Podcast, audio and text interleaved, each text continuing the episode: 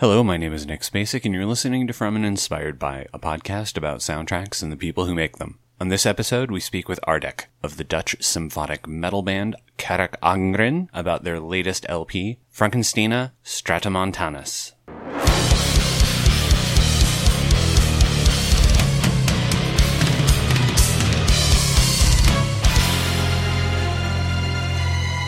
Little white coffin lowered into the ground. Parents screaming. Desperate, profound. The clock struck twelve and the family went home. Little did they know what horrors were about to come.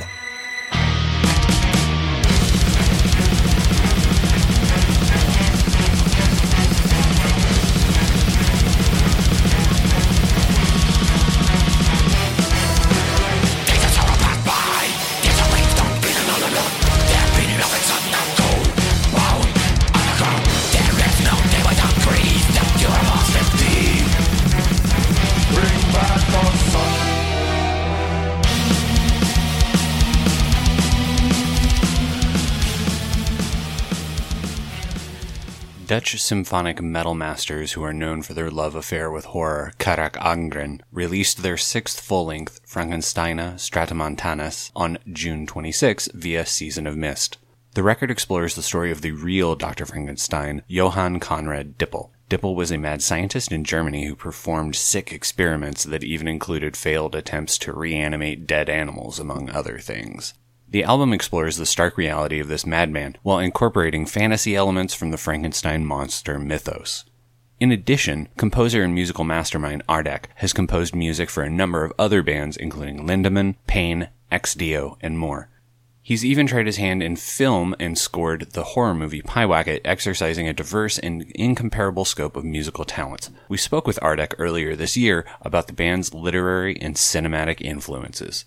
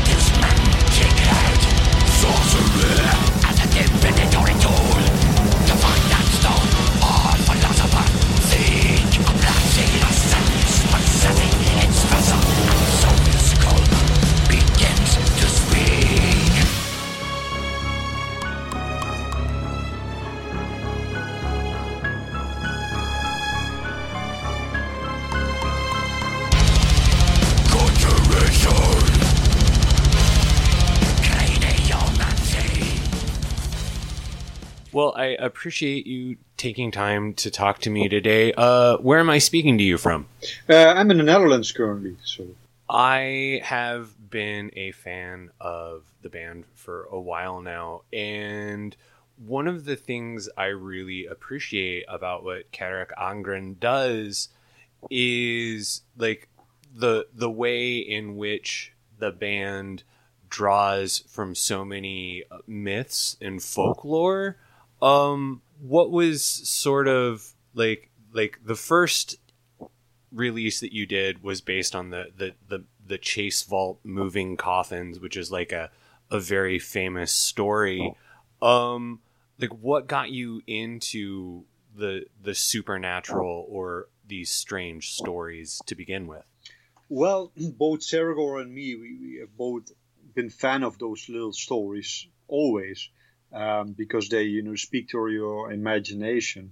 And um, when we were um, starting the band, we were sort of, you know, making songs and um, talking about little stories. And I remember that Sarah had like this book of like uh, myths and, and local uh, ghost stories.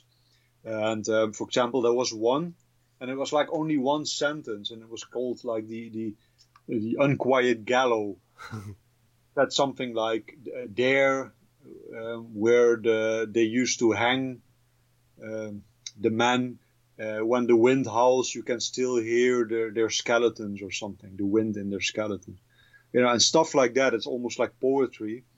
that just that just hits me. So when I read something like that, I just, you know, I imagine walking in, in, along a path, and then you hear the wind, and you, you hear bones from somewhere, and it's just amazing stuff. So it's just uh, a hobby, uh, a passion, and um, because it's so unexplainable and it's mysterious, and it just evokes all kinds of emotions.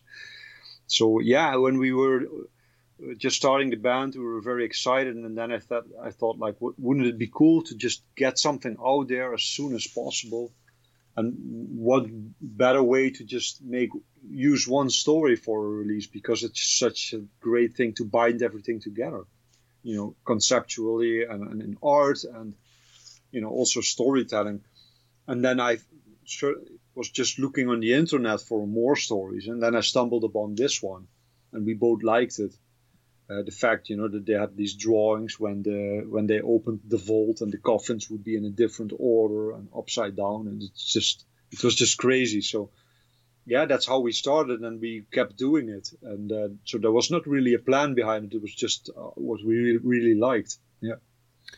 Um the the move into um more historical historical uh figures uh in, in in in stories in recent years has been really fascinating to me. Um how did you um discover the story of Johann Conrad Dippel? Um because it's it's something I had heard about here and there, but hadn't really dug into until the the album came out last month. Cool. Yeah, it's it's uh, quite a story, because um Both both of us had the idea, like, it would be cool to do something with Frankenstein, but at the same time, we felt like, okay, this is a story that's so well known, it has been done in so many ways by so many people uh, through so many mediums, you know. Um, so I, I wanted to avoid to do something, you know, like plain and just retell that story. So. Um, and Seregor was very excited because he had seen the movie as a little kid. It was one of the first horror movies he was not allowed to see, and you know, this kind of thing. So we had that special connection. And um, then I decided to just um, uh, read the novel. And it was also around that time that I had a strange dream. And uh, in that dream, I was floating through an old house, and there was like water leaking, and I heard dissonant piano tones. And while I was floating to the house, I saw classical ornaments, and then I was pulled into an open space, and I saw uh, a painting depicting the, you know, an old man looking angry, and I was pulled towards it, and then I woke up. And uh, I don't have a fight with an uh, with a deceased grandpa or anything, mm-hmm. so it was not Freud uh, involved, but uh, so I didn't know what it meant. Um, but I was fascinated, and I wrote it down. I made a little drawing of the face I saw. And yeah, I forgot about it, and I started working on some music. Then I decided to read the novel, and I was blown away by the novel. And I was like, holy shit, this, this, there's so much in this story. This is a work of art. There's so much depth, and there's so much that hasn't been translated into movies or, you know, anything that we know, or the average person maybe knows about Frankenstein. So I was completely captivated by it, and uh, that inspired me a lot to work on some more music. Um, but then I realized that this was in twenty eighteen. It was two hundred years ago that um, uh, that she, Mary Shelley, wrote that novel. And so there was like an exposition in a Dutch museum here in uh, Leiden, in, in Holland. I went there, and via that place I met a, an artist and scientist I had a, an interview with. Uh, so I started really digging, and then I stumbled about, uh, across this theory that Mary Shelley was inspired, or there was a theory that she got inspired by Johann Conrad Dippel, indeed alchemist, theologian, living in Germany um, at Castle Frankenstein. So I was like, okay, this is getting really exciting, because now we're going uh, after this original angle. And what fascinated me most about it is that we were sort of getting to the story behind the story, because I was like, she wrote such a great work of art, you know, this is like uh, unprecedented, how can you do that? What got her to do that? So I was fantasizing, like, maybe there was some kind of force behind her that that was trying to get through to her or something. This was like like a ghost. And then I stumbled onto, onto Dippel, and then I Googled him, saw his image. It was a, a, you know, a, a drawing. And then that reminded me of the image I saw in my dream. So I was like, I was making this fancy, like maybe this, this man is trying to reach out to us. Maybe he wants his story to be heard. You know, I like that kind of personal motivation almost. So then I got really excited and working and more studying and more reading. And so there was a lot of investigation and just getting inspired for months, you know. And um, that's one of the things that I learned over the last years. It's so easy to just make another album, you know, like, oh, there's this subject or whatever. But I, I, I, I'm always after that. We are always after that feeling that we had, for example, with the Chase Vault. Like that excitement, you know, like, ah, oh, this is what, what I want to know more about. And uh, because that's what it is. In the end, it's also, you know, you make an album and there's, it's a product, but you need that excitement. And uh, so this time there was a lot of, at least from my side, a lot of investigation and a lot of fun. I know, I know that the the album does occasionally nod to other adaptations of Frankenstein. You use that famous line, "It's alive." Um, but when you were working on the orchestration for it, were you specifically trying to avoid like nodding to uh, like Franz Wax- Waxman's like score for The Bride of Frankenstein is so uh, tied into, I think, like the sound of how we we think of Frankenstein? Were were you trying to like avoid referencing that in any way? Um, not actively, and, and actually I haven't really paid attention to that, because indeed it can be a trap to to fall into that. And once you have investigated that sonically, then it's in your mind, and sometimes it can work, sometimes not. The way I like to work is to see if the story somehow evokes something in me. Um, for example, there was one particular day that I suddenly had the idea, like, I want the album to start with this uh, sort of organ tone, and it is there now. It's like, and then this, these these voices go over it, and so it's more from the story that I try to to to, to approach it sonically. And um, one of the things that I really wanted to try with this is the industrial approach, and it fits so well to the theme because it's experimenting, you know, it's more like, and, and Seregor was really cool in depicting Dippel as like a re- really, re- you know, angry ghost almost. So it's in, in that sense, it's even darker maybe than the original Victor Frankenstein. And um, that blends very well with this, you know, heavy industrial sounds and, and this kind of new thing we tried on this album. And then on other songs, I went back to the orchestral palette, but tried to really up the epicness and scale of it. Uh, yeah. Um, given that this is the the group's last album with drummer Namtar, um, did that affect the recording at all? Like knowing that like he was he was on his way out, or was he uh, did he make that decision after the the recording was completed? Yeah, he made it afterwards. So um, we came back from the studio. He had tracked the drums like normal, uh, like usual, and um, then we got an offer for, you know, new tours and the seventeen thousand tons of metal gig we played, you know, gladly still in January. And then he said, like, um, yeah, he, he said that he didn't want to do it. And uh, so it was like, oh, what's happening? And we had a band meeting, and then he immediately came forward, like, I have some thoughts about this. I want to quit.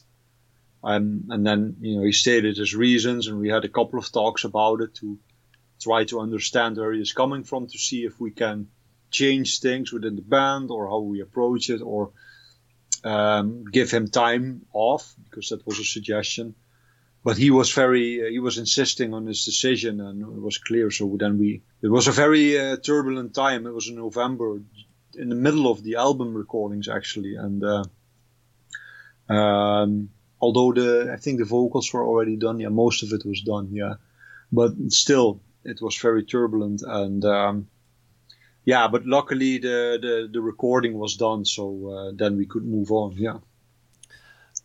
given that you um, haven't really been able to, to tour behind this because um, nobody's touring right now, um, like what sort of um, complications has that offered um, in terms of like promoting the record or being able to like put these songs in front of people? Like what, what sort of uh, methods are you looking toward? Well, when when COVID came, um, we were already heavily starting the promotion because we had listening sessions and the album was done, the artwork was done. And so it was a shock, of course, to everyone. Uh, spe- you know, in the in the industry, uh, people were talking about postponing albums indefinitely. Some bands did that. Some bands were in the middle of tours or canceling tours. And we were fortunate in that sense that we didn't have a tour planned right now. We had a show that was cancelled. Um, but um, we felt strongly like we were so enthusiastic about this album that we were like, yeah, but we're gonna we're gonna put it out. We had to postpone it a month because of the physical products not being ready in time. Um, but from that moment, we just you know did things like now, like we are doing interviews, promotion, uh, pushing it more. But at the same time, not trying to panic too much by going in all, all kinds of directions, because that's not who we are. We are more like, okay, this is what we like to do. But um, I saw that some bands were super creative. You know, they set up completely new ideas, and that's really great. And it came out of a necessity. But for us, we were like, okay, we have this, we have this album to focus on, so we're going to promote it through the lyric videos. And for example, now we're trying to make uh, an actual video because that was postponed as well. And we didn't want to compromise on the ideas. Um, so in that sense, and with the response that we had, like last week, we were even charting an, an, an album top one hundred. And it has been crazy, and I couldn't have dreamt of any better response. So, you know, I'm very, we are very grateful for that. Yes. You've done Uh, scores to quite a few um, short films and things like that. Um, and you had, um, there was a Carach Angren uh, song featured in the movie Pyewacket. Like, um, are are you both um, like horror movie fans, or do your um, interests lie elsewhere? No, definitely. Um, and um, Seregor is the biggest horror movie fan. I think he has watched all of them. You know, it's funny because usually when I visit him, he's like, "Oh, you have to see this and you have to see that." And have you heard of it? You know, he's like, uh, he showcases me everything and tells me about all the movies he's uh, looking into. And uh, and I like it too, but I'm, um, you know, I. Uh, oh, recently I've I've watched a lot of movies. Um, But, you know, I can go from old ones to new ones to uh, back and forth. So I like it. But I also am uh, very, uh, I, I like to read a lot as well. So uh, for me, it's more a combination. And he's he's the visual guy. is is there, um, like, I have noticed that, like, a lot of the, the things you have scored have been definitely sort of different from the the topics that the band covers. Is that part of the appeal of doing it, is that it allows you to flex different musical muscles? Um, yeah, I mean, I, I, I know a couple of directors, so I follow in that sense what they are making. And and I, I personally like it a lot when you when I can just go into some other direction for a while, because, you know, uh, after a while you get a bit tired of the orchestral horror and you need a You need some, yeah, I sometimes even make children's music or whatever it is. And it's just fun because, you know, it it it, it, it gives you indeed this variety, and sometimes can lead to new ideas when you come back to the to the core of the matter. And um, so, yeah, and uh, with, with working for film, what is really cool is that the the images and the story, even more than with Carach, dictate what the music needs to be. And I'm, I'm, I'm, I like to do it, and I'm, I tend to be good at it. So that's that's, and sometimes there is not much music needed, and that's also something I just say like, okay, I don't think we need to add a lot. So it's a completely different art in that sense. Uh, but yeah, I like the variation. Yes. Well, I mean, that does that does seem like it makes a lot of sense, because like the band is creating music that generates images in your head, whereas you're doing the the opposite when you're when you're uh, scoring something, because you're creating music for images that already exist. So, like, those are two entirely different skill sets. Yes, and um, and and they overlap. And what I always like to say is that um, I don't like when things. Sometimes you need that. Sometimes you need to emphasize something that's already there. But generally speaking, I like when uh, visuals add something extra. You see that also in our artwork, is that, you know, the artwork is something extra. It's not like, okay, we were saying this and then you see this. No, it's like we're saying this and we're, we're singing and making music about this. And then there's in the, in the booklet, there's something beyond that, or, uh, you know, connected to it. And I like that. And with, with film, it's the same. Sometimes, you know, you see someone screaming and you can do it in a Mickey Mouse kind of way, like, but usually that doesn't work. So I'm always looking for how can you musically, you know, jump on the wagon, so to speak. Uh, yeah. Um, speaking of artwork, like the, the covers for your albums are very, um, eye-catching, um and uh, what I find really interesting is that you like frequently work I mean you had worked with um Eric uh Whijanon's um here and there uh like in the past, but like you've been working with different artists as in, in recent years. um yes what sort of the what sort of the the rationale for, for working with different artists? Is it just like to, to change up like what you can offer visually, like to grab folks? Yeah, there's a, there's a couple of things. Like Eric is great and we still work with him. Um, I, for example, he did a lot for my pictures for my solo work, and, you know, he also does still does band pictures for us when there is a possibility. Um, The thing is that uh, when we started with Carach, things were, you know, like, um, yeah, when it's like when every band starts, you start and it's more casual. And, you know, you're like a bunch of friends hanging out. And Eric is one of those guys that goes way back, like another friend of mine, Rob, who has done sound for us and, and, and helped with a lot. And there are many people that has helped us to become like this. So they are never credited almost, or but people have to realize that, like, surrounding the three and now the two of us, there's many people that has helped have helped out.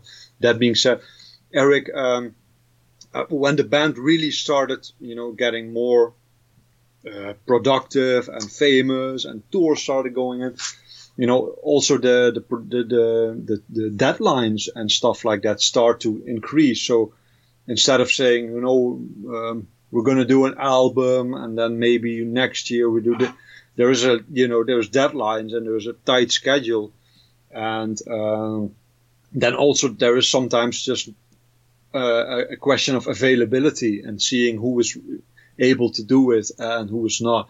So that dictates sometimes also the decisions you have to make.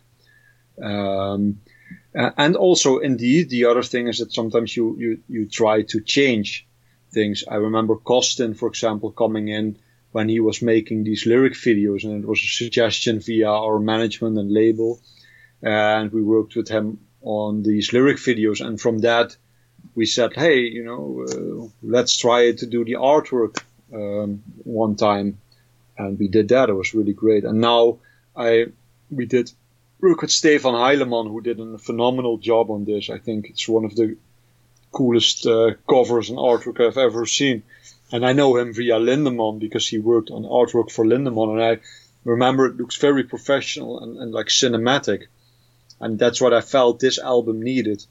Uh, so uh, you know, I, I gave him a, a call or a mail, and uh, he was up to it, and I'm really glad. So it's also sometimes it's, it's usually also the story or what we're doing that is sort of dictating the, who we work with. Yes. Yeah, the, the cover for this is very, very striking. And it does look, it has like, I think more so than anything you've put out thus far, like it looks like a movie poster. It it, yeah. it it looks like it's very much setting the scene for what you're going to get when you put this on the stereo. Um, yes, exactly. Yeah. So, um, what are you um, yourself working on now, uh, given that you can't tour? Yeah, I've been working um, on other projects. Um, for example, I've been working with Patrick Damiani, who is also who records and plays guitars and bass on our albums always, and tracks them, uh, and, and records the drums. Um, great friend, great musician and producer, and I've been working with him on and doing something for the band uh, L'Ami Mortel. It's a, a, a German gothic um, kind of band. Great, uh, great band. I cannot reveal more about. There is a cooperation uh, that has been going on, uh, and so I was really grateful to be able to do that. Nikos Mavridis, violinist, is also uh, involved in that. And uh, yeah, right now working on projects as well. So I'm I'm very grateful to have some work to, to do. Yes. Well, sir, thank you so much for taking time out of your day to talk to me about um, the band and your work. This has been really delightful. Thanks a lot, Jack. Thanks for the great questions and interest. Uh, always a pleasure.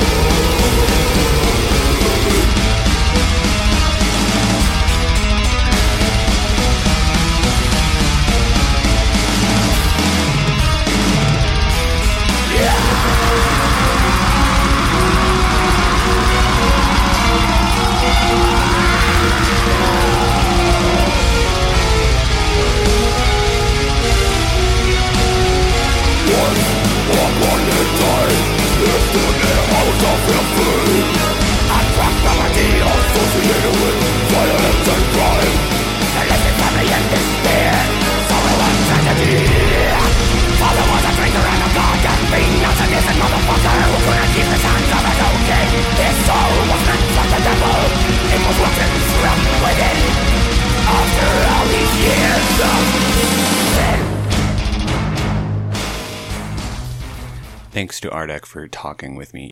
You can find Carach Angren online at carach angren dot n l, on Facebook and Twitter at Carach Angren, and on Instagram at Carach Angren Official. You can find links to purchase all of the music you heard on the show in the show notes for this episode, which are at from and inspired by dot com.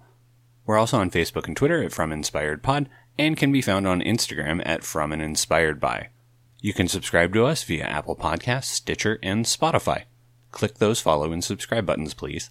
Also, please hit up the website and click on the aid and assistance button to help pay for web hosting and long distance fees, and remember to leave us a review on Apple Podcast and Stitcher. We'll be back next week, continuing a month of spooky content, talking with Bastian Keb about his third album, the Giallo-inspired The Killing of Eugene Peeps. Until then, thanks for listening.